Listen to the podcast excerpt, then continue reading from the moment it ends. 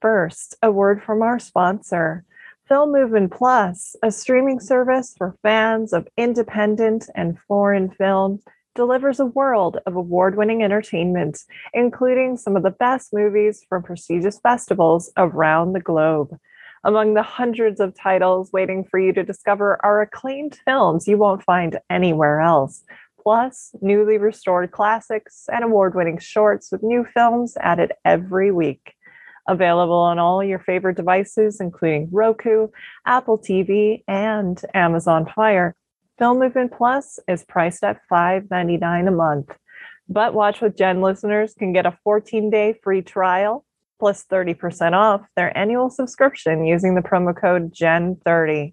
Sign up today at filmmovementplus.com.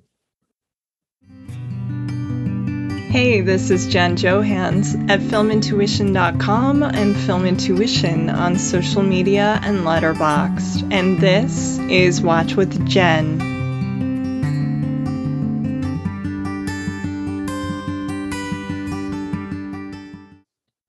A writer and filmmaker based in Los Angeles, today's guest, Duncan Birmingham, was a executive producer and screenwriter for IFC's Maron, and also served as a co-executive producer and writer on the Starz series Blunt Talk as well. Additionally, Duncan's short films have premiered at such festivals as Sundance and AFI, and his screenplay Swingles, which was bought by Paramount, was also on the Black List. And recently, his lively, irreverent short story collection, The Cult in My Garage, was in 2021 published by Maudlin House. And in other exciting news, he just wrapped his first feature length film as a writer director. Who invited them, starring Ryan Hansen, Melissa Tang, Timothy Granaderos, and Perry Mattfeld. Duncan, it is so great to meet you and have you here today. How are you doing, and how is the new year of 2022 shaping up for you so far? Um, I'm doing well today. I can't say, uh, yeah, the new year has been a little shaky, a little rocky, but I think that's, you know, the same yeah. for everyone. But yeah. uh, I was, uh, yeah, I was happy to uh, have an excuse to rewatch uh, some of these movies. And um, yeah, I'm just happy to be here and was, uh, yeah, super excited to get the movie in the can. We're still in, in, in post on it, but um, it was a great, a great experience. We shot it this fall. That is wonderful. Yes, congratulations on all of your well deserved success. For those listening who might not be aware, what can you tell us about your terrific, offbeat, very colorful, surprising, and funny short story collection, The Cult in My Garage, and the new film as well? Um, well, The Cult in My Garage is, is my first book. I've written short stories for years and um, just if, since my early 20s would send them out to literary magazines and um, yeah, kind of put together uh, enough of them that I really felt like there was a collection there and they had a seemed to have a, a theme then ended up furiously rewriting them um, to kind of update them make them feel a little more current. Um, although I guess most of them were written in the last three to four years. So I guess they, they were already current. Yeah. Yeah. yeah. Okay. I mean, one one is written li- during the early early yes. days of the pandemic. Um, yeah. But uh, yeah, I was really excited and have had a great reaction from people um, uh, who've read the book. Not that there have been like tons and tons, but the people who have read it have got a good, really good uh, reaction from them. I just got a uh, phone call um, from some people that put on a, a, reading series at the Getty Museum out here in LA, and they uh, pick a few short stories and have actors perform them. And I was super excited that they were going to do the titular story in the Cult in My Garage, oh, the wow. Cult in My Garage, yes. um, uh, with some actors. So that was super fun. And so uh, cool. Congrats. Yeah, yeah. So it's available in I think you know most bookstores if you're out here in LA. Uh, Skylight Books and Stories uh, are selling it. Uh, otherwise, uh, yeah, at your at your at your local indie bookshop if it's cool. Uh, otherwise, uh, yeah, you can order it from the publisher Maudlin House. Okay, perfect. One of the reasons I am so thrilled to have you here is because not only do we share a lot of similar taste in entertainment, but especially because we're both huge fans of Hal Ashby, that iconoclastic filmmaker who, for whatever reason, isn't as well known or doesn't have the same level of name recognition as other directors in the new Hollywood era, like De Palma, Scorsese, Coppola, Bogdanovich. Lucas or Spielberg, yet whose incredible seven film run in the 1970s produced some of the greatest masterpieces of the decade. An Oscar winning editor of films like In the Heat of the Night and The Thomas Crown Affair for his best friend and collaborator, director Norman Jewison.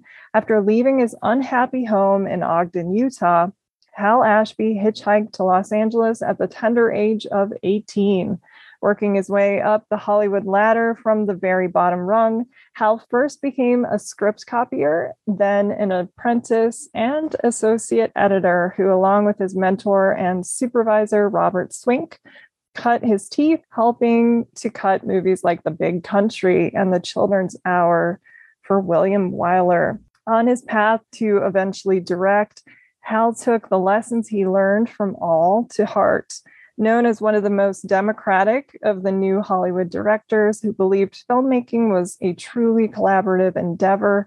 Ashby was an empathetic humanist who was fascinated by people and relationships. In his studies of class, race, gender, ageism, society, disability, justice, and culture. Ashby crafted a filmography that's as diverse as it is heavily reflective of both its creator and the time period. Obviously, there are several different directions we could have gone in for this episode, and we'll go deeper into the five movies we selected of Harold and Maude, The Last Detail, Shampoo, Coming Home and Being There in a moment. But before we do that, I would love to know your overall thoughts on Ashby when you first became a fan or got into his work, and why you thought he would be such a vital figure to discuss. Sure, sure. Um, I guess I feel like I almost uh, uh, loved his movies even before I knew they were Hal Ashby movies, yeah. which speaks to your uh, point about him maybe not being uh, as big a name as a as a Scorsese or a, a De Palma yes. with a, kind of this you know uh, instantly recognizable uh, signature style. And I, I, think part of that mm-hmm. is also his his career, as I'm sure we'll get to, didn't have that kind of uh, big second act in the 80s. No, um, you're right. Um, that that those directors were able to uh, transition into. Um, but but that just makes me love him more because he's he's so purely in, in my mind the quintessential 70s director for that reason. Like he just yes. had this this hot streak of amazing movies um, before his career uh, kind of hit a an, a, an, an unfortunate uh, speed bump and and uh, wasn't as as successful or memorable in the in the 80s. But you know, as a kid, I uh, I loved Harold and Maude. I had a Last Detail poster. Now I I, I, think that was more because uh, the store didn't have a One Flew Over the Cuckoo's Nest poster, and I was such a Nicholson fan. It you know it took me a while to warm up to the Last Detail, and now it's one of Ashby was supposed to direct Cuckoo's Nest, so it's perfect. Yeah. yeah. um, and uh, I think later he really came on my radar when I read the um, uh, really that that juicy Peter uh, Biskind book, Easy Riders, yes. Raging Bulls. Such a good one everybody comes off like such a, an a-hole like william yes. friedkin is from hell scorsese's creepy de palma's awful steven yes. spielberg's kind of so creepy so many drugs chicks, so many everything. drugs yes. everyone's a, a, terror and hal ashby is is is uh, is portrayed as this you know pot smoking counterculture yeah. kind of sweetheart that uh, everybody loved and, and, eulogized so lovingly at his wedding and I, I i think as someone who at the time i read it wanted to be a filmmaker and uh, maybe doesn't have uh, the the the uh, I don't know that the temperament that a lot of filmmakers I read about have. The, the fact that that this guy who seemed kind of like a, a little gentle and, and a little sweet uh, was so beloved and ended up, you know, the proof is in the pudding, ended up making these great movies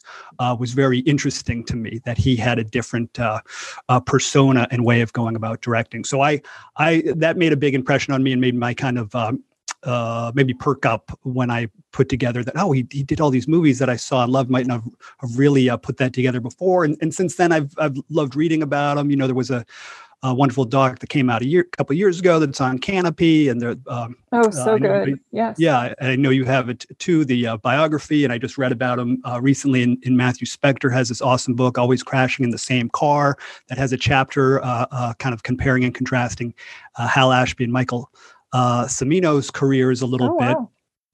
Um, so yeah, just been a big, big fan most recently for years, and I, I also have kind of. Uh, recently keep hearing directors that are as you know, different as Wes Anderson, Brett Ratner, and Steven Soderbergh, uh, citing him as a him. huge influence yeah. um, over and over again. The Last Detail I, I see popping up as as a certain director's favorite film. So so yeah, um, he just feels like that that like you said that kind of quintessential '70s director, counterculture, idiosyncratic, uh, humanistic, or just a couple of the the words that I I think of when I think of him. And th- those films are just so handmade, um, like so many of the films of, of that generation, but in particular those. And that's just so anathema to, to movies now that they feel like they stand out uh, even more.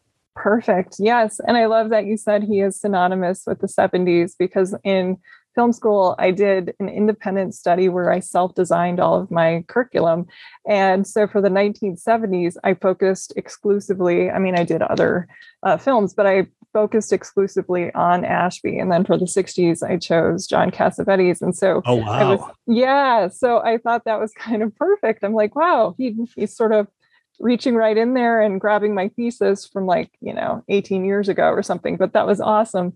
Yes. And I think when you're talking about, um, Easy Riders, Raging Bulls, and this era, he kind of reminds me too of Robert Altman, maybe because they had these sort of journeyman careers of working um, you know, different fields before they became filmmakers. They're both older. Um, Ashby was born in, I don't know if it was 1930, but it was definitely the early Depression era. He had like 50 or 60 jobs, he said, before he was like 20 years old. He already had two wives by the time he was 21. Uh, by the time wow. he became a filmmaker in 1970, when he stepped in for Jewison, um, he was just wrapping up uh, his fifth marriage. He didn't get married again after that. And he said that for the past 10 years, working as an editor, he had worked 17 hour days, seven days a week for 10 years and was kind of like burned out at that point. He said, I went through, I wrecked three marriages. I was exhausted and I needed a change. And he just always wanted to be a director. And thank goodness he used all of the skills that he had developed and became a damn good one. You also said that, you know, he's somebody you don't really attribute his movies to initially when you see all these films. Um, when I was doing some research on him, Nicholson had a really good quote. He said he has such a light touch that some people who have worked with him aren't even sure he's directed the picture. I thought that was oh, kind of perfect. That. Yeah. Yeah. So it's just such a good choice for us to focus on, I think, today. Yeah. yeah, I think I, also think yeah, after five marriages, you may as well just hang it up, hang it I, up. I don't I think anything different so. is going to happen. Yeah. Six. um, but I think Altman is is yeah really interesting uh, uh, comp. Um, there's there's there's a kind of a, a freewheeling shaggy dogness and an anti-establishment. Um, yeah, they were hippies before hippies was a thing. Yep.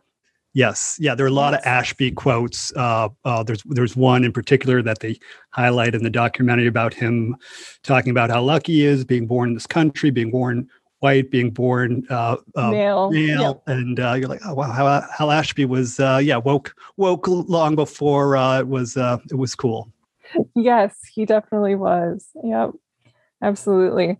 Well, following his directorial debut, filling in for an overscheduled Norman Jewison in the Oscar nominated social satire The Landlord in 1970, the director's next two films were even more daring. In the first, made only a year later and already covered once on this podcast in season two, episode 55 with William Boyle, Bud Cort stars as a macabre, death obsessed, bored 19 year old whose hobbies include trying to shock his narcissistic, wealthy, waspish mother with his increasingly elaborate faux suicides, and His other hobby is attending funerals. Jolted out of his stupor by the joie de vivre of another frequent funeral attendee, an almost 80 year old manic pixie dream girl played by Ruth Gordon. the two find their friendship rapidly turning into love in the now cult favorite black comedy Harold and Maude, which inventively written by Colin Higgins, is fueled by the infectious songs of Cat Stevens, a dour yet surprisingly sunny story about the importance of human connection, which is one of Ashby's favorite themes. The film was followed up with another one that startled Hollywood studio execs via the Robert Towne scripted adaptation of the Darryl Ponicsan novel, The Last Detail, with Jack Nicholson, Otis Young, and Randy Quaid. In the film, two Navy lifers, played by Nicholson and Young, are assigned chaser duty to take the young, naive 18 year old kleptomaniac sailor, played by Quaid, to naval prison to serve eight years for a minor offense of attempting to steal $40. At first, they assume that they'll just bring him directly to prison and then have a blowout shore leave level weekend with the money they were paid to carry out the job. However, the longer the two spend with Quaid, the more they begin to question not only the justice of the sentence, but what exactly they're doing with their lives as well, alarming the studio due to its incessant use of a few chosen expletives. And one hilarious request made before the film was shot, Ashby and Towne were asked if derivations of the words fuck and or motherfuck could only be used 10 times instead of 80 allegedly because it seemed more powerful, or that was their reasoning. Although, also, the Department of Defense had recently said that they would not be involved or endorse the film at all because, as they put it, in the Navy of the early 70s, sailors no longer swore. Fortunately, Towne, Ashby, Nicholson, and all balked at this request because they knew that's how these guys really talked. Obviously, there's a lot to consider with these movies, both deserve their own episodes, really. But what can you tell me about how you see Harold and Maude in the last detail? Uh, yeah, certainly both uh, uh, uh, could warrant their own episodes. I mean, talk about, and I, I love the the landlord as well. Uh, but oh, I yes. for, for mm-hmm. our discussion, it'd be fun to talk about kind of his his his hot streak, even though Harold yeah. and Maude wasn't was not a hit, was a was a uh, a, a, bit of a bomb. And there's mm-hmm. one famous review. I, I, can't remember who the reviewer was who said it was about as funny as a, an orphanage on fire. Oh, but oh, really? uh, but then it you know it it quickly became a um, uh, a cult classic, um, yes. and it does feel like I, I, think Harold and Maude and being there. Uh, if they're not my favorites, they they certainly feel like the most As- Ashby-ish of Ashby movies. So it's it's fun that they we're talking do. about them as yeah. bookends. Um, they have a lot to compare and contrast. But for um, Harold and Maude and, and The Last Detail, I mean, talk about two movies really stretching the boundaries of what could be considered uh, a, a comedy. Yeah. Um, and both just have this this really um, sad, you know, um, uh, melancholic, um, uh, bittersweet uh, humor that I really, really love. Um, yes.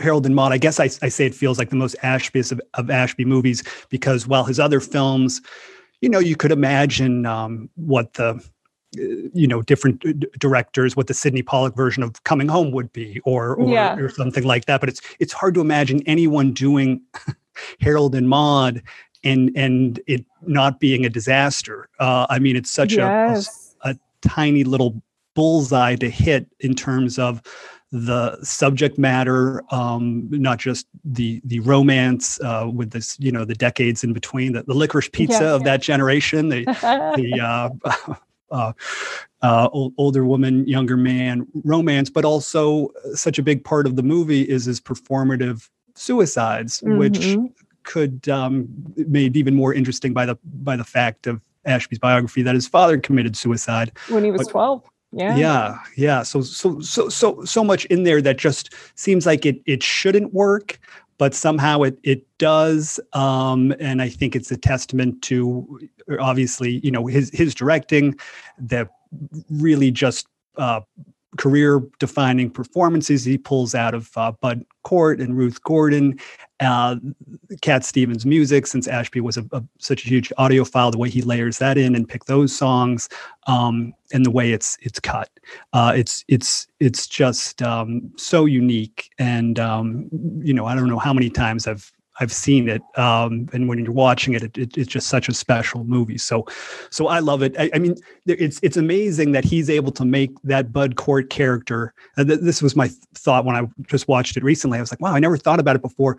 Bud Cort is this, you know, rich kid. You know, his his father's passed away, but he seemingly has everything he he could possibly yeah. want. And not for a second in ever watching it am I am I ever not on board with this character um, something about it. You're just like, you just roll with it. You're like, this guy's alienated. I want him to be happy.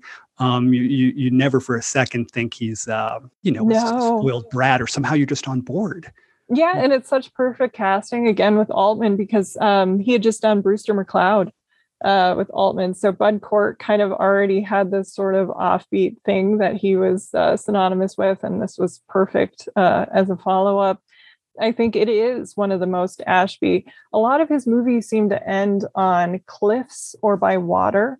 Mm. Uh, characters either live, die, or just drift off or wander away or um, one enters a store like we don't follow them fully to their destination. They kind of just wander. And cliffs and water seem to be a big motif that he goes back to again and again. And you know this one also you mentioned the music like he couldn't have made i don't think coming home without making this film. Like it kind of helped establish sort of what he was interested in. It is very synonymous with him but it's also colin higgins and his intense respect for Higgins, who was writing this as his master's thesis when he was a student at, I believe it was UCLA. And he was working as a pool boy for a producer at the time. And uh, he had to drive their daughter to and from somewhere. And he would just tell the story. And she was so taken in by it. She's like, You got to show my mom. And so he showed the mom and then led to the dad. And so uh, Higgins did some test like shots to direct this, and uh, they did not fly with Robert Evans at all. Ashby didn't want to do it. He actually told him like, "You should just let Colin Higgins direct. Like, I'm not going to do it." And Higgins respected him enough. He said, "No, you're good. You you understand the material. Go for it." He said, "But I'm going to make you a producer, and then you're going to be with me every step of the way." And i think that really it just those two work so well together yeah. oh i love that because that just um, just feels like how i imagine that that yeah. kind of uh, old school 70s mentorship hollywood would work with the right people someone yeah. like ashby seemed to have such a big heart and and uh, in that documentary that I love so much. Uh, and as you mentioned, Norman Jewison was really his mentor, and uh, I love him yes. kind of uh, uh, oh, reading those letters. Ben Foster was reading the letters oh out loud. Oh, so moving. Yeah. Yeah. Yeah. A real, uh, a real sweetheart and seemed to be so generous with his actors and his cast and his crew. And that's why he, he seemed, especially in the 70s period, to just work with all the best cinematographers, all the best writers, all the best actors. Uh, people just really uh, dug him. Um, yeah, he kind of reminds me of a contemporary anyway, um, like Stephen Frears, how nobody really talks about Frears as much as they should mm. because Ashby, uh, his movies in the 70s alone, uh, earned 11 Oscar nominations for his actors, just the actors. Wow. And um, that's amazing. And it reminds me of Stephen Frears, who way back in the day, I was making a joke like his next movie, you're going to get four new nominations pretty much because, yeah, that's his thing too. And his movies don't seem to get attributed to him as well. And I think it's because he's generous and collaborates just very well yeah yeah though that in, invisible uh, fingerprint he doesn't he doesn't uh, force his authorship on his no. movies yeah um, although i always find it funny that uh, in in in this round of of, of rewatches i had never I, I know I knew he was in a couple of his movies. I didn't realize the level of Hitchcock oh, yes. cameos he does in his movies, which I find so funny. He's got such yeah. a distinctive look; it totally fits. He's mm-hmm. got a, a, mm-hmm. great, you know, uh, uh, a great uh, a face that that could only be of that time in the 70s, his, his tall, lanky, silver haired hippie look. Um, yes. But I forgot that he kind of appears in all his movies.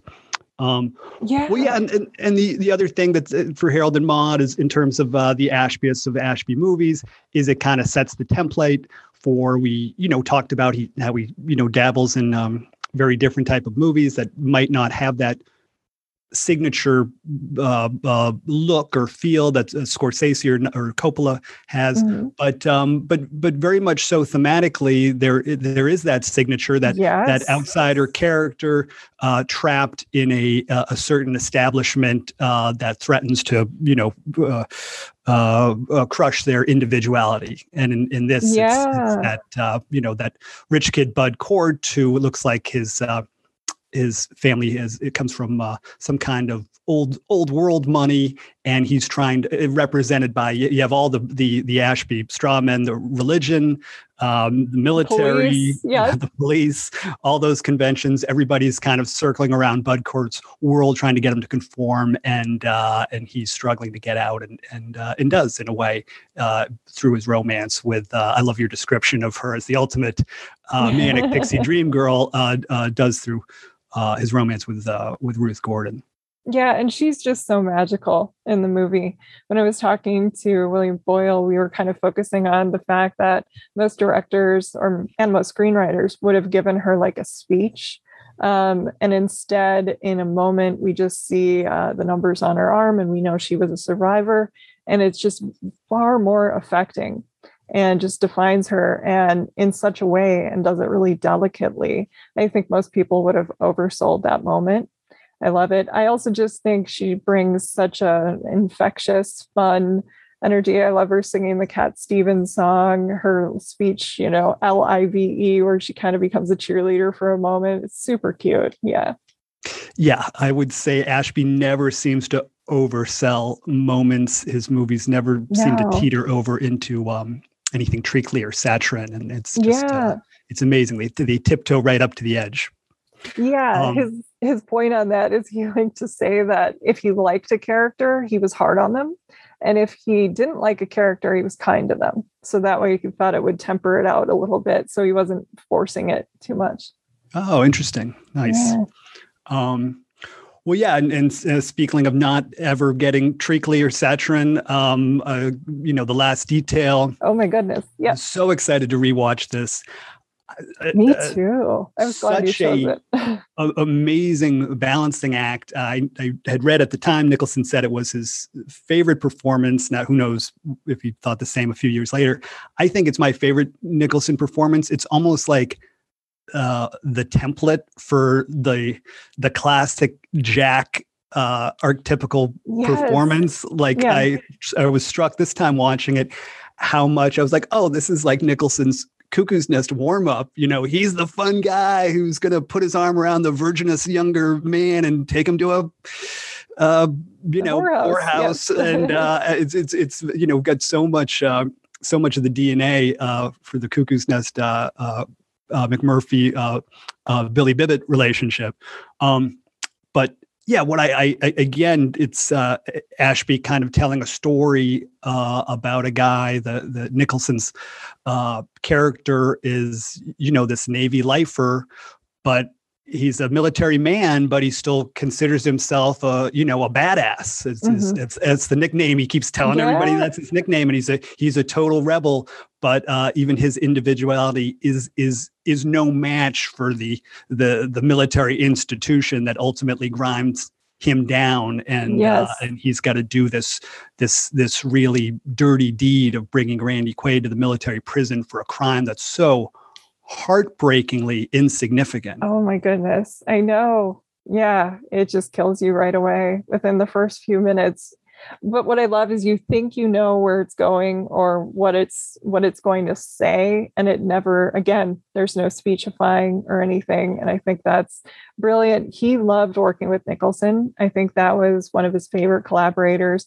He said that every one of his movies he could see nicholson playing the lead and jack was the first person he always had in mind. Like every single one of the movies he oh, um, nicholson was supposed to play um, I think it was the paraplegic character in Coming Home, or they talked about mm-hmm. it. Yep. He wanted Jack to play everybody. And he said, of all the actors he'd worked with, he's like, Jack probably could.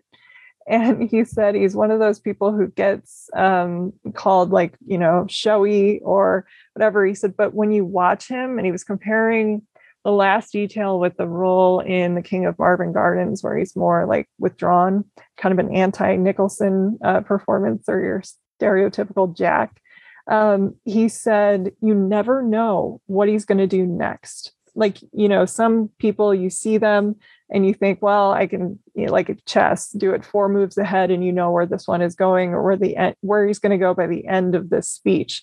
With Jack, you have no idea. Like it's just he's very honest and very accessible, and he said it just makes it exciting to watch. I think the last detail is a perfect uh, embodiment of that. It's an incredible performance. I remember liking this film, but not loving it when I first saw it. And it was probably when I was, yeah, preparing to write like my paper for school, I think was the first time, or maybe I watched it in the 90s with my dad or something. But watching it this time, I just absolutely fell in love with it. Yeah, this is definitely one of my new favorite Ashbys, I think. Yeah, yeah, I I love it. It's um it, it's uh, like you said in, in terms of uh, underplaying things and not giving uh, the characters you know big speeches to shine a light on what's going on i mean the level of understatement in the last detail is ridiculous. I mean, it's the, the scene, the big climactic scene where they bring Randy Quaid to the military prison. There's not even a, a, a shot of him and a reaction shot of no. of of, uh, uh, of Nicholson and Otis Young who plays his uh, his uh, his his partner. It is it's it's so shocking. It like takes your breath away because you're expecting something. It the whole movie it, it has just been leading up to this heartbreaking moment. And then it just makes it so sad that it's over in a second. He's just without even seeing his face he's just whisked up the stairs and you're like is that the prison up there? Oh my god. It all looks so yeah, terrible. There's no cut back or anything like yeah there's absolutely no reaction shot. It kind of reminded me like maybe 25th hour took a little bit of something mm. from uh, when they fight in the park on the day that he wanted to have a cookout or something. I thought ah oh, you know a little bit of 25th hour but this one doesn't make it quite as dramatic at the end. Again it's just they're part of this bureaucracy like they you know you haven't left yet because of the stupid mix up with the signature the paper or whatever it was and yeah it's just it's a good way to play against your expectations i think yeah and it's i feel like it's really um, brave filmmaking that that yeah. that you know that that movie was watched by whatever test audience whatever producers. I'm sure there's got to be some pushback being like hold it. There's there's there's going to be no little moment. Randy quaid's not going to look back. Um, i'm i'm just imagining an ashby you know stuck to his guns. That's a little story i've made up in my mind. Uh, um, and then i can tell you oh please. Even uh, the test screening for that first of all for harold and maude i like they were so scared. Um, i guess robert um, evans loved the movie when he saw it. Ashby's people cut together a trailer and it was the scene where uh, bud Cort like passionately kisses ruth gordon and it you know flash you know harold and maude. And uh, evans like basically went through the roof. He said no the only market where they actually legitimately use something like that or told you what the movie was about was Baltimore, and it was a huge hit there. Out of the rest of America, posters just had the names. There were no pictures or anything. Um, some of the trailers were extremely vague, like you had no idea what this movie was, and it bombed. And then for the last detail, the studio was really upset about, um, yeah, I think no big lesson or something at the end, and also just the language. They were just appalled. And he said, let's do one test screening. And they actually chose, I think, I think it was smart where they chose. They went with San Francisco and it just was a hit. The first uh, test screening, and then Par- I think it was Paramount, maybe it was Columbia. It's like, nope, we're keeping it and left them alone. Yeah.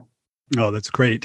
Yeah. Um, yeah. People, uh, I, I feel like uh, when I was talking about directors uh, citing Ashby as a a reference. Yeah, I, I, read some interview where Brett Ratner cited cited it as his favorite movie. Almost made me not like the movie anymore. Like, oh, Ratner loves this movie, and then I've heard Soderbergh talking about it in terms of I think it's the Detroit scenes in Out of Sight, where he's like, there's a, there's just a, a, chilliness, a coldness to it, where you can feel them. Yeah. Every street they're walking down, they're clutching their jackets, and that barbecue they have in Boston, like the, the saddest little barbecue Saddest ever, where they're ever. eating hot dogs with no buns over an open flame and just f- freezing.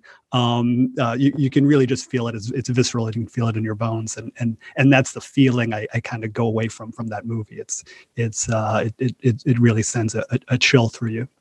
Oh, I love that about Soderbergh. I'm a huge Soderbergh fan. Uh, I think he was talking about when he did the um, Detroit scenes because he always is, is a big or was a big color palette guy just with the camera, um, you know, to tell you where you were, like traffic kind of used three different, very distinctly, um, you know, different color palettes.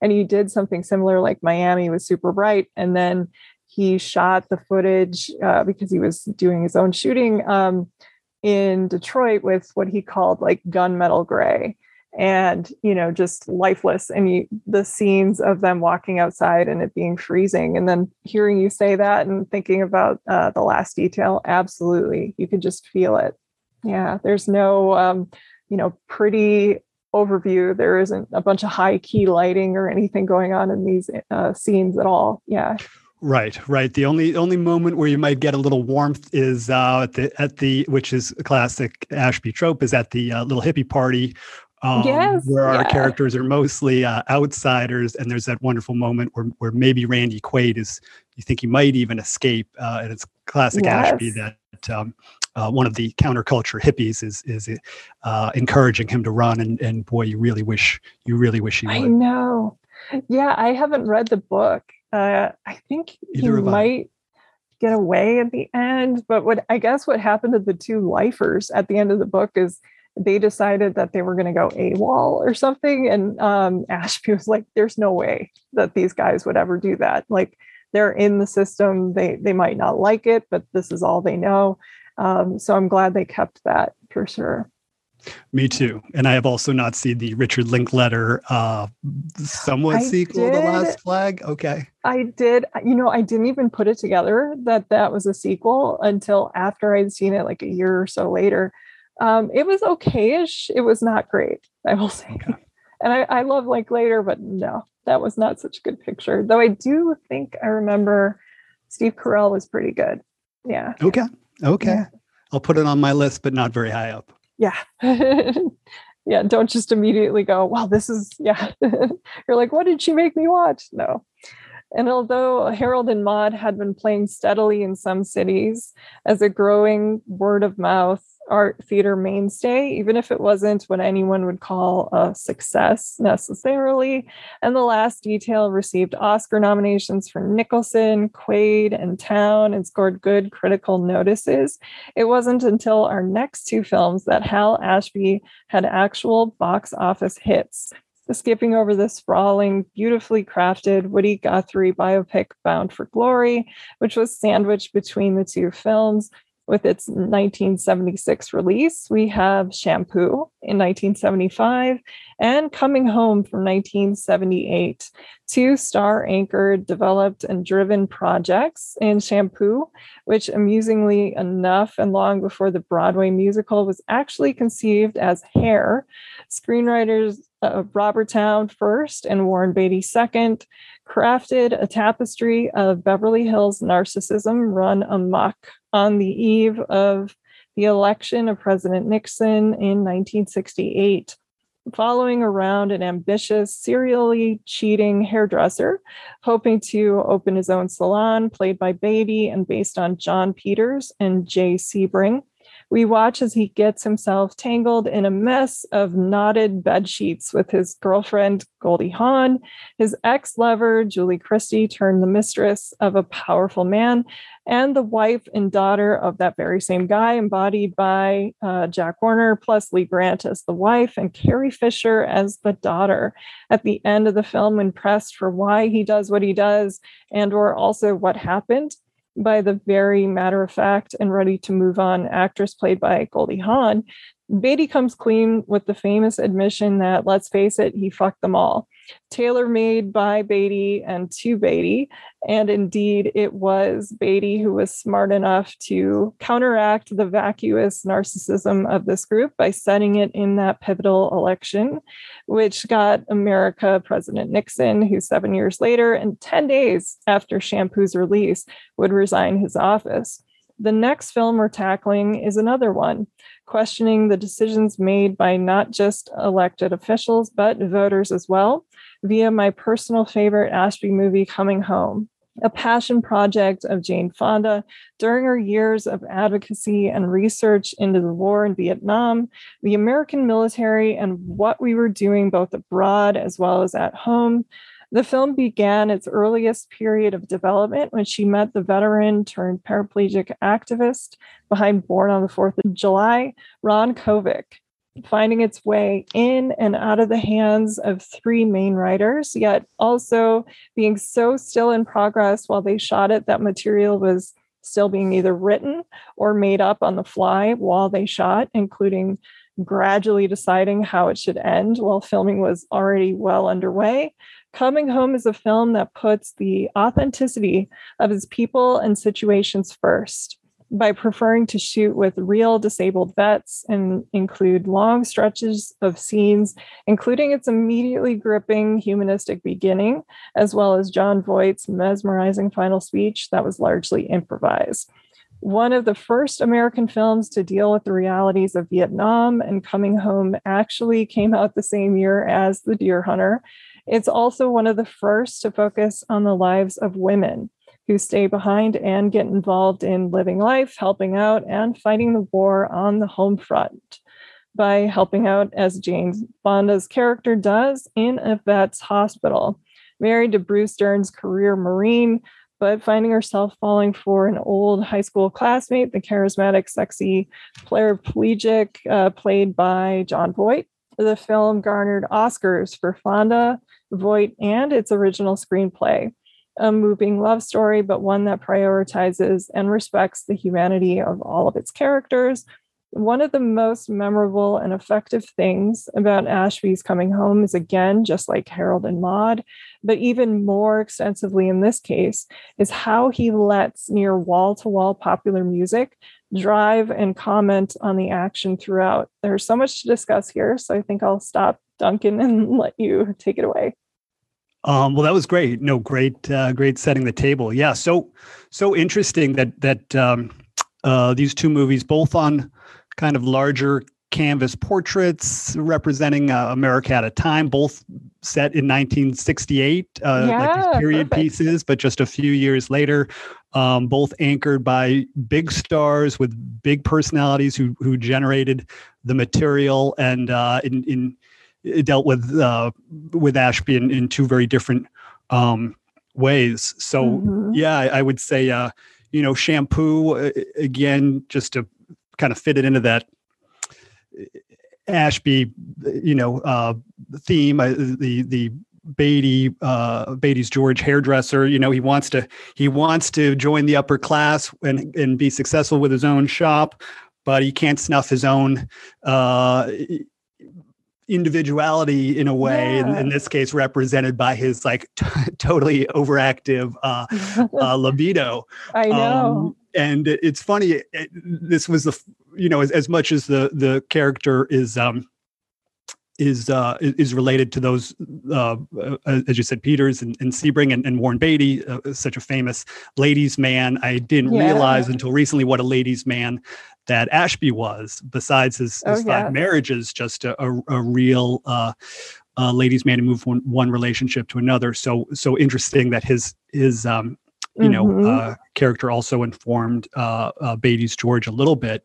Um, and uh, you know this uh, this is such a, a, a, great film. What was interesting in, in, reading about it to me was that uh, it's the the one movie I think we're discussing where Ashby was um, uh, steamrolled a, a, little bit, a little by, bit, yeah, by by Beatty, which which seems characteristic of how Beatty works, and Robert mm-hmm. Towne, who who um, Ashby had worked with before on uh, Last Detail, and Ashby was was kind of uh, uh, teamed up on a little bit by yeah. them and uh, uh, put in the corner with with Warren doing a, a, little bit of shadow directing. It sounds like, and he was not uh, very yeah. happy. Yeah, that he was said, kind of a tiebreaker between the yeah, two. Yeah. Uh, so in watching the film, you know, that said, the film is so great. It's it's hard for me to imagine it being better. It's it's it's hard to kind of uh, delineate like, well, what what would Ashby if he had had his um, you know druthers what would he have done different i'm yeah. i'm not too sure because it it certainly has the the Ashby fingerprints of of of that that outsider story, uh, this this undercurrent of of Nixon conservatism and and a few pot shots at, at Nixon that that seem to also run through his movies. And uh, and this um, this this uh, push and pull between in this case the uh, stuffy conservative um, world of kind of uh, the upper echelons of of uh, of high society in LA, um, uh, contrasted against the the uh, the uh, more freewheeling counterculture, and you you see that in in, in the you know uh, kind of set piece uh, scenes of the the fundraiser that then uh, segues into the counterculture party. Yes, yeah, quite a contrast there. Um, another thing it kind of helps set the table for um, being there a little bit with the Nixon mm. being on the television kind of in the background. There were all these political things going on, but yeah, we'd see little clips of Nixon uh, or little news clips just in the background. And of course, television plays a much bigger role in being there. I think also Warren Beatty is somebody who is very, very close with Hal Ashby. He was the tiebreaker, he was kind of the mediator. I guess it had taken Towne a couple years to write the script. Like he came up with the idea, and then uh, Beatty's like, "Yeah, that's great." And Beatty hated what he wrote, and then wrote his own version. And then I guess they said over, I don't know, a week or so in a hotel room. It was the three of them. I can't imagine like how much cocaine, like how are they standing up at the end of this? But um, they just put the two scripts together, and it was kind of hell sort of having to figure out no you know with these major personalities kind of playing the mediator uh, between the two and on the set um, he did say because people would ask him like did warren kind of shadow direct or was he the guy really behind this and he said if warren would have crossed a line with me and taken over my job i would have just walked off the set. So he was very proud of what he did and loved working with Warren, but I can't imagine it was probably easy. He said that they stuck closer to the script on this film than he did in any of the other films.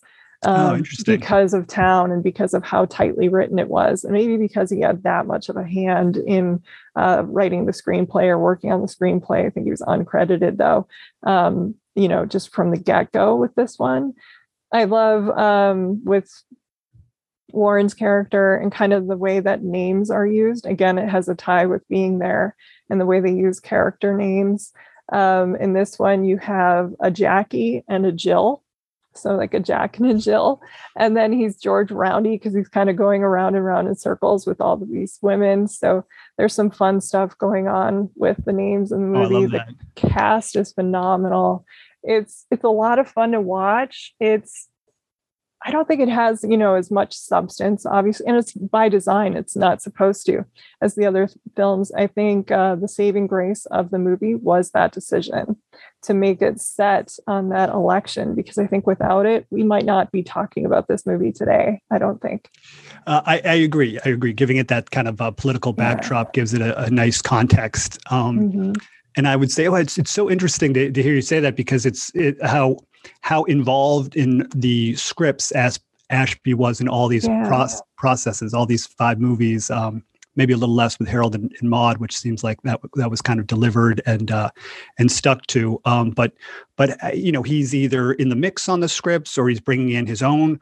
person, Robert Jones, or or he's combining drafts or they're you know they're uh, uh, you know shooting before the scripts are even uh, finished and coming up with things on the fly. It's really uh, interesting, and then again speaks to him as um, uh, is what a great director and, and, and, maestro and, and how, how involved he is in all his movies. But yeah, I, I would say uh, the only thing I would really add about Shampoo is is how much uh, even though these kind of aren't uh, Ashby's usual characters, these um, kind of uh, uh, upper crust um, characters, there's so much humanity there. You know, the the, the Jack yeah. Warden character, you expect this guy, the, the cuckolded uh, rich guy, you expect this guy to be such a joke in the beginning with his Caesar haircut and his sure. pot belly. Yeah. And he's almost like, you know, the, the the second, I mean, he is the second male lead, but almost like this co-lead that, you know, he's he's really got his own journey and you really uh, feel for him and, and see his mm-hmm. point of mm-hmm. view and see Beatty's flaky character through his eyes. Um,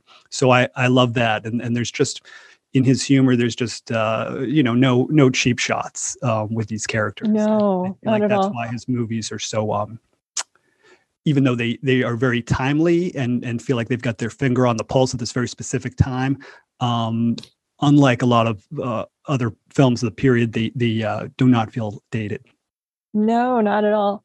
And pointing out the big counterculture party and the way that modern filmmakers uh, took something from him this movie watching at this time, I was remembering that film One Night Stand by Mike Figgis, which I think is a really underrated movie. Oh, yeah. And there's this pivotal scene where everything comes out and it's at a party at the end, and it's because, you know, people get caught cheating, just like in this movie. And I thought, hmm, I wonder if they took something right from Shampoo. So, yeah, it's kind of cool to see the way that all these filmmakers maybe maybe without thinking, maybe it's subconsciously, but are taking things from these great films by Ashby yeah. Oh, I'm I'm I'm sure. No, his his his fingerprints seem to be all over. Uh, uh, yeah, movies of the last twenty years for sure. Yeah. Um, just the just uh, uh, we're just watching Harold and Maude. You get so many uh, Rushmore, uh, yes. and, and Wes Anderson uh, uh, uh, flashbacks and vibes for sure. Um, yeah. that, Wes Anderson little, wears on his sleeve. Yeah. Yeah, not, yeah, absolutely. When I was doing the episode with um, Bill, we were talking about um, to me the ending of the film is one of the best endings i think of all time. Just the way it's edited it kind of is a crosscut two moments in time not too far apart. Um, as we see him like careening off the cliff or we think he is and it's cut with the events of the night before and that kind of reminded me of the way that Wes Anderson used that uh, with Needle in the Hay and the big breakdown scene with uh, Luke Wilson in Royal Tenenbaum. So yeah, I think Wes Anderson uh, was very influenced. Cameron Crowe has openly acknowledged he's on uh, the new Blu-ray along with Larry Karaszewski doing a commentary track, which I haven't heard yet. I'm very excited, but yes. Uh, I have not heard yet. Uh, yeah. Either but uh, uh, that is uh, on my list, and that's very high up. Yes. Um, yeah. So in, put that above then, Last Flag Flying. Yes, yes. yes, way far far above. Um, and then yeah, coming home, uh, also such a, a pleasure to rewatch. Um, uh, Jane Fonda uh, seems to be kind of in the um, Ashby outsider role a little a little bit uh, unconventionally so in in in that uh, you know she she starts off uh, in the movie as a, a, a military wife who's who's uh, yes. living a conventional life and then becomes uh, kind of uh, stuck between um, staying married to Bruce Dern who is who is the at least in the beginning archetypical kind of military gung ho patriotic guy and her her new Flame, the, the Jon Voight character, who's a, a, Vietnam vet who is now soured on the war and has a foot in the counterculture. Um, yeah, yeah. yeah. She was um, very conservative at the beginning of the film, kind of that housewife role and the changing gender roles. Uh, Jane Fonda, of course, was a huge Vietnam activist uh, in the 70s. Uh, you know, it's people still bring up uh, Jane for that. But by this time, she really wanted to make a movie that middle America is how she put it would like. She wanted to play something that everybody could relate to. Um, she'd done some artsy movies. I mean, Barbarella, of course, and she'd also done a Godard when she was over in France during those years. Um, and she just thought that she wanted to make a movie about real people and also show the the war from the female's point of view. And I think that was something we hadn't seen before. I mean, Vietnam, we really hadn't addressed. There had been Green Berets, uh, that you know flag waver uh, John Wayne movie. And when Coming Home hit, there were some reviews that called this like the liberal answer to the Green Berets, which Hal Ashby got a kick out of. He's like, yeah, like we all sat down and really thought, you know, the Green Berets, we need to make a counter film for that. Not at all. Um, so yeah, it's it's a cool one for Jane in this era. I think it's an important film. It kept getting pushed because of all these problems, and also uh, like Jack Nicholson was supposed to be in it, then he wasn't. Um, Jon Voight was initially going to play the Marine captain, um, and then he said he would do it, but he really felt like he identified more with Luke. I think he initially came on board. This is my speculation, but because it was supposed to be a film by John Schlesinger, who'd worked with him on Midnight Cowboy.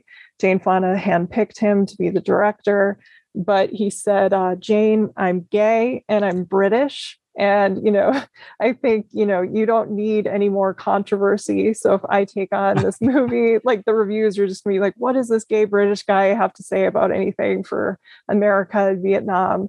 And so he kind of just stepped back and then um, Ashby stepped in. Fonda has a lot of fond memories making this. They had little, you know, fights, I think, just like Beatty, but she said like Ashby would shoot 30 to 40 takes and he'd print them all. She's like, I have no idea. He would just sort of remember everything and then use like a vocal inflection from one with a look from another.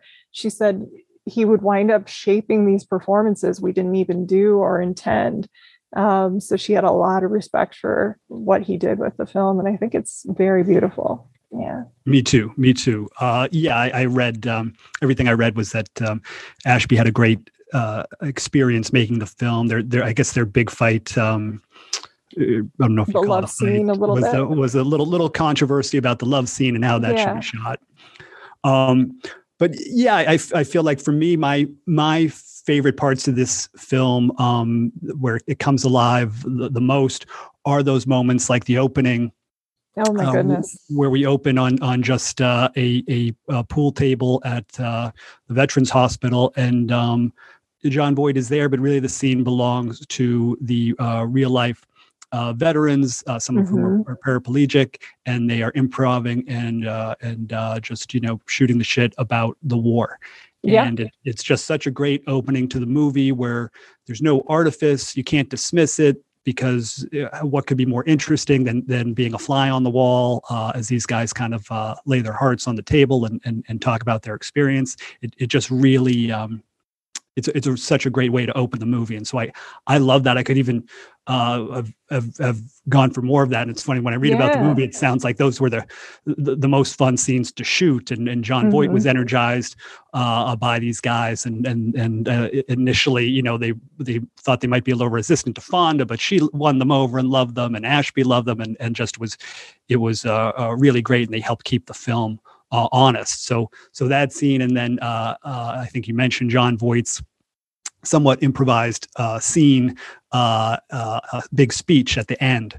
Uh, is so great and probably Yep. Jon Voight's best moment on film. And uh, talk about a a beautiful use of music and uh, a beautiful use of cross cutting to to cut that with the Tim Buckley song and uh, oh Bruce Dern's yeah character. once i was i think Yeah, right? Uh, yeah, Bruce Dern undressing on the beach and um, and and um, you know uh, disappearing into the ocean. Another Hal Ashby uh, suicide. Uh, Yep. was really, uh, really beautiful, really effective. Um, just um, moments that I won't ever forget and, and feel really, really earned. Yeah. Dern tells a really funny story about that. He said when when he, they finally figured out the ending, he's like, "Wait a minute. So John gets to give a speech, like Jane says something. I just go to the beach, get naked, and go in the water." Like he, he was making light of it, but yeah, no, I think so. And you brought up the the real life vets. I think that is the big strength of the film. Also, um, my goodness, the way he uses music in this is just so impressionistic and powerful. Like within the first 15 minutes, you have uh, the Rolling Stones, the Beatles, and Simon and Garfunkel. I can't imagine what all of those song rights must have cost. He said, had he had an even bigger budget, his idea was to make it from start to finish music. Like he said, as soon as you saw the logo, he at first envisioned it like you would hear a DJ uh, mentioning a song and then the song was going to start playing or something, and music would pretty much be in the background for the film. He said it was more important for audiences to know where a song started than where mm. it ends. He said, because I feel like when people watch a movie, whether they're conscious of it or not, they drift a little in their mind. And he said, you do that especially with music. And I feel like, you know, this movie was set in 68. Music of the 60s was super important. It was part of your lives. And so the audience at the time was going to be watching this and then thinking about where they were, maybe when they first got their driver's license and heard that song or took somebody on a date or these big experiences in their own lives. And he thought that that would be a beautiful way to encourage the drift because he said, if you mentally drift for a couple minutes, I designed coming home. So you're not going to miss much. And then hopefully you'll just want to come back and rewatch it uh, over and over again. He said he was a big, like, early proponent of wanting people to be able to watch his movies in their house. And I, I love that. Like, he gave um, his footage on tape to like he wanted to give it to UCLA, AFI, everywhere. So anyone could just walk off the street, go and recut it or practice cutting his movies however they wanted. Um, he was really eager for people to have that universal ability to see these movies in their home. And I think that was, I don't know if it came from maybe this film and disability a little bit or just wanting to share art or learn the way he did as an editor but I always think of that, especially with this one. Yeah, yeah. keeping it accessible. Yeah, that's interesting. Yeah. Um, yeah, and I, I think um, it's also interesting to note that that um, there was a great Vanity Fair article written years ago, and this is touched on on Matthew Specktor's book too. Just comparing and contrasting since after that John Wayne movie, you know, Hollywood stepped away, didn't put out any Vietnam movies and, until you had Coming Home and Deer Hunter I believe Deer Hunter bested Coming Home at the Academy Awards. Best Picture. Yep. Uh, but but looking and I love the Deer Hunter, but but looking oh, back, director, yeah, and, and director, uh, would I, I think John Wayne had to hand that. Uh, Ooh, did he? Uh, that, oh, I, I, love it. Or, or, I'm sorry, I think it was Francis Ford Coppola because oh, he was okay. making Apocalypse Now at the time, so he there might have wow. been a, a, a little, uh, bit of a weird vibe from him. Um, but but just seeing how they've aged uh, in in terms of the Deer Hunter and Michael Cimino's kind of um, more um, traditional uh, patriotic uh, conservatism at, at a, for a while. Michael Cimino was uh, saying um, that he uh, he was a Green Beret um, and had been in Vietnam. Oh, I heard um, that. Yeah, he was and trying to, to, be corrected. have that rumor go around that wasn't true. Yes. Yeah, and uh, maybe initially some uh, research hadn't been done, and the whole the whole idea for Deer Hunter had started with this idea of Russian roulette and Russian roulette yes. played in Vegas. So the the whole Russian roulette as a metaphor for the movie, mm-hmm. in, in, retrospect, just feels so. Uh, and anyone who who has there's so many people who've come out uh, who experienced Vietnam and said this this just doesn't exist. It just mm-hmm. didn't happen. So in, in retrospect, it feels like a very uh, racist, uh, just really dated trope um, and in that way coming home feels like this more humanistic uh, realistic uh, viewpoint of, of the war so I, I think coming home at least my takeaway from having uh, read about the two films feels like it, it, it has kind of survived uh, a, a, little better uh, than Deer You're Hunter, right. Sure. Yeah. Even at the time in 1980, I remember in Jane Fonda's um, autobiography, she was citing a story um, that the vets were asked like which film out of all the ones that had come out do they like the most or feel portrayed vets more most favorably and accurately in coming home was the film yeah and uh, she took a lot of pride in that and yeah i mean i still love uh, deer hunter just as a piece of filmmaking but absolutely this is the more authentic film um, they did have some pushback at the time from I think the studio, and they were worried about the reaction with the Bruce Dern character. Originally, it was going to be far darker. Um, I oh think God, he's, he's, so dark already. It's hard to imagine. I know it was originally going to be like he took uh, Jane Fonda's character hostage, and then Luke comes over and is able to talk him down, and then he goes on the freeway and he still has a gun and gets shot dead by the police or something. And they said we saw too many of those stories in that era on the six o'clock news and didn't mm. want it to end like that. We wanted to, because um, by the end, you feel bad for um, like all the characters, of course, there's empathy for all of them, but you feel bad for Dern. He doesn't come off as a one note uh, caricature or anything like that. And also, I think it came a little bit from Voight's research. They said we don't want to paint all Marines, of course, with you know one brush and i'm somebody who's related like four marines so obviously yeah i understand that but when voight was thinking he was going to be playing the marine captain he was going around everywhere and talking to people with like a tape recorder running and he talked to this guy at a diner who was a marine and he said let me ask you you go over to Vietnam, which I think he had been, and you mm-hmm. come back and you hear that your wife um, had an affair and it was with a paraplegic man, what would you do? And the man just like leveled with him and said, Well, I'd kill them both. I would kill her because he's in a chair and would be less dangerous. Like he had this like actual plan. Oh, and um, so that really freaked out uh, Voight, of course. They took it and they said they don't want to make it too sensational like that. Um, they wanted to have some humanity. So I think, yeah, there's there's humanity. Like it isn't all Marines. It's this one man who couldn't take it. Another idea that I actually respond to more because I think this is believable, sure, but it's also believable, but they just didn't know how to film it. Uh, was that his character would decide another way for to check out was he was going to go back to Vietnam and so he was going to re-enlist. And they said, you know, it was kind of anticlimactic. Like, how do they show that on the film and make it, you know, very definitive that he was deciding this? And so they went with another one of the water endings of of Ashby. And I think, yeah, it's beautiful, it's heartbreaking, but it's done with respect. Yeah. Yeah. Another uh well all, all that is um so interesting and and yeah, testament to I guess what we've been talking about about the Hal Ashby understated uh, touch. Yeah, um, for sure.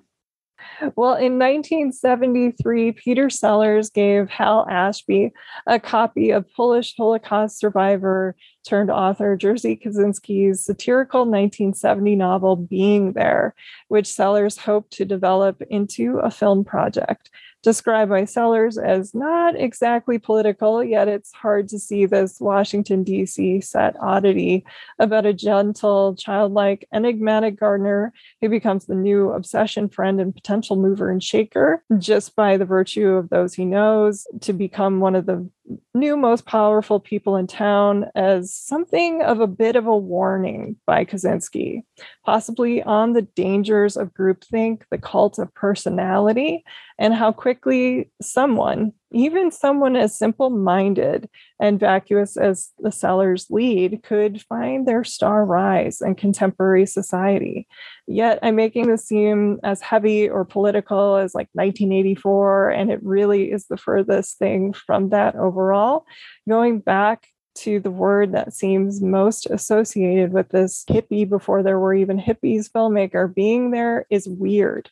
Chance the gardener, played by Sellers, is a man who lives as much for gardens as he does watching television. Likely unable to read, he's without relations and likely even without an actual professionally conscripted job, since no one can even find a record of him being hired in the first place. After the old man whose garden he tends to dies, Sellers' chance is turned out from the house with nowhere to go. After he's hit by a car watching television in the store window, the younger wife of a dying DC politician, played by Shirley MacLaine, and Melvyn Douglas take him home to recover and avoid litigation. And soon, Chance becomes a dear fixture, friend, gardener, and more of this house as well. Eventually, charming the president, who quotes him in a speech By the end of the movie, which contrasts politicians' hopes for his future with a scene where he actually walks on water, we find ourselves questioning the character overall, along with the many facets and meanings of its curious title a film that's grown on me the more times I've seen it. I wasn't sure to, what to make of it when I initially saw it. I know it is one of your favorites, so I'd love to hear more of your thoughts on being there. Sure. Well, I, I think as I um, touched on at the top of our talk, yeah, it almost feels like the, along with Harold and Maude, the the other most Ashbyist Ashby movie um, to put it very uneloquently. Just in that, uh, as I'm watching it, it's hard to imagine anyone else directing this movie and making it yeah. work. Another like very tiny little bullseye to hit uh, another uh, amazingly uh, a balancing act of of tone. Um, in a, in a movie that just kind of wears its uh, its humanity and its warmth uh, on its sleeve. Um, I also like that it's the, the last film we're talking about because it, it very much feels like a, a culmination of uh, of our com- conversation about Hal Ashby's yeah, kind of hot 70s. streak. yeah, it's it's it's it comes at the end of the '70s. This was Hal Ashby's last, um, you know, successful film, like commercially and and, and critically. But um, it also feels like it kind of combines the smaller personal aesthetic of of uh, land of uh, Harold and Maude and Last Detail with the kind of uh, bigger uh, trying to do a, a, real portrait of America of a time, bigger canvas, bigger cast pictures of, of Shampoo and Coming Home. I mean, it starts out. And uh, you know you're you're in this in this old townhouse with Peter Sellers for uh, probably a half hour um, yeah. one or two other characters, and uh, and it, it, you know it's it's it's a very uh, small movie, uh, mm-hmm. It feels like, and and and and you venture out into the world with Peter Sellers ventures out into the world, and and only then when he's out on kind of the world stage does he bump into these uh, uh, enormous power players, just these yes. most uh, uh, uh, plugged in family, and and and then he he kind of steps onto the world stage mm-hmm. in a mm-hmm. way, and so in, in that way, it kind of I, I think. Uh, feels like a culmination of kind of all Ashby's skills representing all these different worlds. And, um, uh, uh, you know, there's just so much social commentary uh, in here um, that's trademark Ashby. Yes. Um, and I think, uh, yeah, it, it feels to me almost like a, a, a, perfect film and that it just feels like the film that they wanted to make. I, I read, uh, again, another great Ashby collaboration with a cinematographer. I read something where Caleb Deschanel talked about, you know, they didn't shoot it like a comedy. They shot it like a like a drama, and you mm-hmm. really feel that, and and it's it it it it makes everything feel so much more weighted in a way that doesn't feels heavy, but also um, uh, feels like it works. I mean, this easily could have been like a one joke movie um and uh and and it's and it's obviously it's not. Um so, no. yeah. yeah it's a hard tone to get right. And i think when you go in knowing um, peter sellers um yeah when i first saw it i was like is this funny? It, it takes a while for you to know exactly what you're watching. He's kind of like this boo radley forrest gump type of character. very you, much Forrest Gump before Forrest yes, Gump. Yeah, exactly. You don't know what to make of it. I love the sequence when he does finally venture out uh, in the world, and you hear the theme from uh, 2001 play as he's walking around, and then when he gets in a little confrontation, he pulls out his um, remote control and tries to click to change the channel because it's just too intense. It's such a great moment. I don't know how anyone like kept a straight face around Sellers. Yeah. Uh, it was a hard role, I guess, for Sellers to play. He starts usually with the voice, and he wasn't sure, like, where's this guy from? Like, who is he exactly? We don't know. And so it was kind of hard for him to figure out a way to tap into that. Um, Ashby was asked, like, again, why is so much TV in the movie and it, like we have minutes go by where we see the content of these shows and he's he's like it's it's mostly children's shows. And if you watch children's shows they're all about love and accepting people uh, of all races and faces and again this kind of goes back to the first movie he made uh, the landlord at age 40 in 1970 and just how children aren't um, taught or they're taught to hate as they get older. But when they're younger um, they're open to everything or everyone or that's the hope. And he said uh, television is so powerful and it can either hurt or help and it just depends. And so um, this chauncey character is somebody who has no experience with being cynical he he doesn't really know um, what do you make of the ending? I know everyone is going to want us to talk about the ending. I love that MacLaine's character is named Eve, um, you know, and he's a gardener. Uh, we have the water. I guess that was just something they came up with. Um, again, just like the ending of Coming Home, like while they were shooting. What if he walks on water? And somebody on the crew, because he he wanted all of his films, um, just learning from being his from his editor days was, you know, everyone say your ideas because, you know, it's a collaboration. So he's like, we can't have him walk on water because that's only Christ. And, um, you know, so there was some to and fro. And he said, but isn't, you know, childlike innocence or earnestness is isn't that kind of a pure thing as well? Um, I guess the great moment with the umbrella going in the water was only come up with a few takes in uh, which you know kind of makes that moment. It's really beautiful. I mean, he yeah. Otherwise, asked, he might be walking on a on a puddle. Exactly. I think that's an important thing for us to see. There was um, originally it was supposed to be Eve comes after him in the woods, and they like find each other and keep walking. There's another where they drift away just like uh, a motif of Ashby. He was asked point blank, "Is there something we're supposed to get from that?" And he said, "It's it's really up to you what you're watching and how you process that." And that's kind of the moral of being there and what makes Chauncey tick, I guess, is what he's watching and if he's processing it. Is he on the spectrum? I mean, something's going on, but yeah. Yeah, I love how uh, Chauncey's origin story is is not explained. Um, yeah, the like clothes the, from decades. The, the, keys to the movie, um, for sure. Um, and the ending, uh, I, I think it works so well. I would be hard pressed, or I am hard pressed to explain what works about it. Um, yeah, certainly there, there. I guess there is the the Christ comparison, but there's just something magical yes. about him as a character that when he's walking on water, I guess as I've watched it, I've never felt like it was.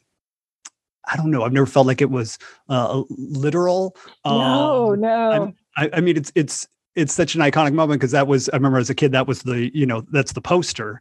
Um, yes, exactly. It, it, yeah. it, just somehow works, and uh, it's a nice little another reason why I kind of think of it bookended with with Harold and Maude, since that is the only other Ashby movie with little moments of magical realism in it.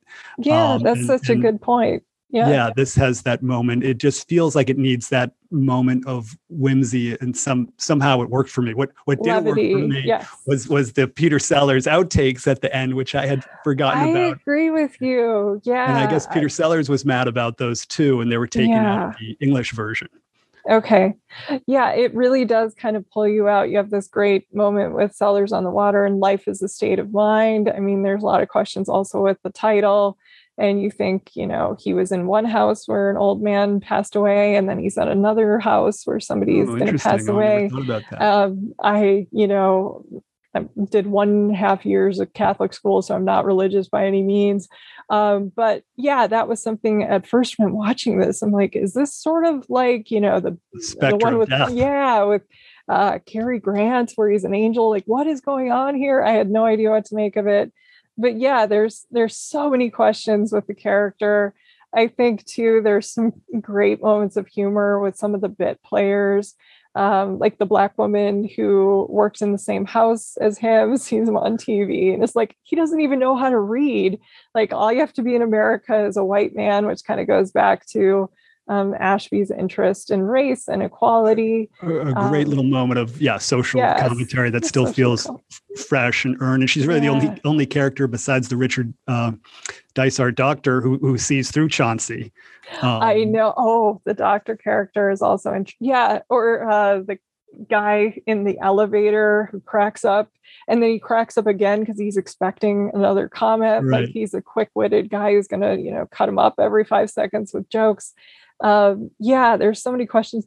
It also it's really funny um, just from a female point of view. We have another movie right after coming home where these women are sexually unsatisfied uh, by you know their uh, powerful or that's the illusion anyway uh, male counterparts. So he's he's bringing some questions in. He's very interested in that to begin with. Like, I mean, shampoo though is kind of a come up in on free love, and is free love even free? Um, but yeah, there's there's a lot to this movie. It's one that I think you do need to see a few times uh, because there's it seems so simple and so straightforward, but I think it's far more complex. Yeah. Yeah, it's it's really resonated. I've, I've heard the you know the the term Chauncey Gardiner has kind of entered the lexicon. I've heard I've heard Joe Biden described as a Chauncey Gardiner. I've heard oh, really? uh, Donald Trump described as a, a Chauncey Gardiner. Yeah. Um, uh, I you know watching it this time, and I'm just so I looked up the mansion for the first time in Asheville, North Carolina. I'm like, oh my god, I have I have to go here. Um, uh, yeah, watching it this time, I, I, I really thought about. I'm like, what what is it about uh, this movie that that does make it work? Because you you are rooting for Chauncey. Um, uh, something about it. I, I really feel like that that Melvyn Douglas character and and Ashby has said that was such an important character to cast because he wanted someone who who with an inherent goodness uh, yeah. uh, in him and it feels like you know there are other people that that like you say there's it's almost like a a, uh, case of groupthink has taken over the world that Chauncey mm-hmm. infiltrates and you know the Jack Warden character can't get him out of his mind as the president and everyone is uh, attributing all this wisdom to his kind of uh, simple almost like uh, biblical phrases about gardening but the fact that the Melvyn Douglas character is so wise and so smart. Oh, such a so good character. Good, and that he believes in Chauncey. Yes, uh, r- really makes you get on on board with that character even more you you want him to live at the estate and and be with eve and like succeed you do not you like don't i'm like oh i don't want chauncey to be found out you want this uh, illusion to to keep going uh, because whatever it is that Chauncey represents feels like it is a a, a good thing um, for yeah. all the people involved. It, um, it, makes you think that I mean, when you first see it, you're waiting for the shoe to drop. Like you know, some big clue is going to come in about this guy's past, or there's going to be some big moment of confrontation, or they're going to frame him for something, and it's completely against that. It's just about human relationships. And like you said, we need the melvyn Douglas character to vouch for this guy um, and to make you think it's okay for him to be there with them like he isn't mooching off them. I do like that when the doctor is suspicious so and uh yeah and then warms up to him. So it yeah it's just really beautiful. Yeah, there's a there's a real warmth there, and it, the Peter Sellers performance is so great because so many times you feel like he's on the cusp of understanding what's happening. You you know you really can't tell. It's it's it's not like he's just de- dead in the eyes and, no. and and you don't yeah. know what's you know he's not understanding. He feels like he's on the cusp, and part of the fun of the movie is what what is he getting and what is he not getting, mm-hmm. and it's it's so uh, heartbreaking when the melvyn Douglas character Ben passes Oh and oh uh, Chauncey is has uh, uh, uh, tears in his eyes, and and there's been like a you know a modicum of um, of of growth on his part. Um, yeah, yeah. So just a, a really uh, beautiful movie, and in fitting with the the the the the kind of Ashby themes we've talked about. I mean, Ch- uh, Chauncey Gardiner's, um, you know his his uh, his simple uh, sound bites about gardening almost sound just like uh, hippie speak. Yeah. So he's he's kind of the the outsider coming into this um, uh, this old money, powerful uh, corporate titan world of of, uh, of power players that's that's so cold and, and in many cases so corrupt. Besides the the Melvyn Douglas character, that it feels like his uh, his more uh, simple, organic, natural way of viewing things is is like a, a salve to all these characters, and, and it really yeah. fits into the Ashby worldview so well. Yes, it does, and it kind of foreshadows that this era is coming to a close, and we're heading into the Reagan years, and um, yeah, yeah, which makes it even more poignant. Um, and of course, Peter Sellers would pass away. They were going to work together again shortly after this, and that fell through, of course, when he passed away, but it's just such a, I mean, Ashby continued to work, but this was definitely the last great masterpiece. And it was a good masterpiece for Sellers as well. But obviously, we chose to focus on just those 70s years. Do you have any thoughts on his 80s output at all? Or are there any other figures from this new Hollywood era of filmmaking or beyond that you wish people discussed more than they do? Or you know, if you like Ashby, you might like this director. Anything you want to recommend oh, to people? Oh, interesting. Uh, well, I, I think, you know, Alt, Altman does feel like a great comp. I mean, I've been uh, kind of getting into Frank and Eleanor Perry's films a little okay. bit, um, yeah. like the, the the Swimmer, and I saw last summer, uh, which is very hard to find at the New Beverly years ago. Uh, cool. that really blew me away. Um, uh, yeah, I would I would just dig in dig into these Hal Ashby movies for sure. Um, I haven't explored his '80s work. I've been meaning to watch Eight Million Ways to Die because um, I've heard there's a little and and and uh, Second Chance Hearts as well. Um, yeah. So uh, you know, I didn't want to kind of watch second rate Ashby, but you know now I'm uh, now I'm I'm desperate for some Ashby, so I will dig in. I do remember watching Slugger's uh, Slugger's wife as a kid and liking it, but I I've heard it's not good. yeah, um, I know. I'll, I'll check it out again. It's tough. Um, for my pandemic movie club, um, my buddy Travis Woods chose that one, uh, Eight Million Ways to Die, for us to watch. So we all watched it. It's it's an experience. He's writing a huge essay on it as only Travis can. So I'm excited to see his take on it. Uh, they fired Ashby on the last day of shooting, kind of took over that movie. Oh, no. What they wound up with uh, was not what any of the actors, Jeff Bridges, um, Rosanna Arquette, anybody had in mind, and they've all kind of disowned it, uh, which is very sad. I haven't really watched too much of the 80s stuff either. I wish we would have been able to see a Tootsie by Hal Ashby because he was going to be working on that one. It fell through because Dustin Hoffman hadn't like signed on the line. He had said, you know, I want you to direct this, Hal, but he never really committed to it on paper yet. So they didn't have a quote unquote deal. So Ashby then had to forfeit the like million and a half or whatever that he was going to get for Tootsie, and it moved on with Sidney Pollack. But it makes me curious. I started the other night looking to get out with Jon Voight and Burt Young and Ann-Margret. Kind of crazy. I'm at like a half hour in and uh, then got sleepy. But I do want to go back because it's weird. Um, when I was looking it up, Catherine Stebbins actually described it on Letterboxd as Hal Ashby's Dumb and Dumber, which made me okay. immediately curious so yeah, I need to watch the rest of it. I would like to see Secondhand Hearts as well. Uh, but looking to get out has the distinction of again, it's Jon Voight and the first performance by Angelina Jolie when she's just a little girl. So Oh, yeah. nice. Yeah. All right. Yeah, I think that might be the first one uh, that I watch, and then Eight Million Ways to Die. I mean, just yes. in terms of if you're, you know, listeners or have seen all these movies and we're looking for something else, maybe in the similar vein, I, I have been uh, uh recommending um, uh, uh, Jerry uh, Schatzberg movie uh, with Gene Hackman and Al Pacino, Scarecrow, oh, yes. for the last year or two. A much much darker, um, doesn't doesn't have the warmth that uh, a lot of Ashby has or the humor, but I feel like it's uh, it's got a kind of a freewheelingness, and it is uh, as '70s as '70s get, um, almost like a uh, uh, a, a, a, a, little more of a, rural town to town uh, midnight cowboy. So I I really love recommending that movie, and and there's always something about um, Bob Rafelson's Five Easy Pieces.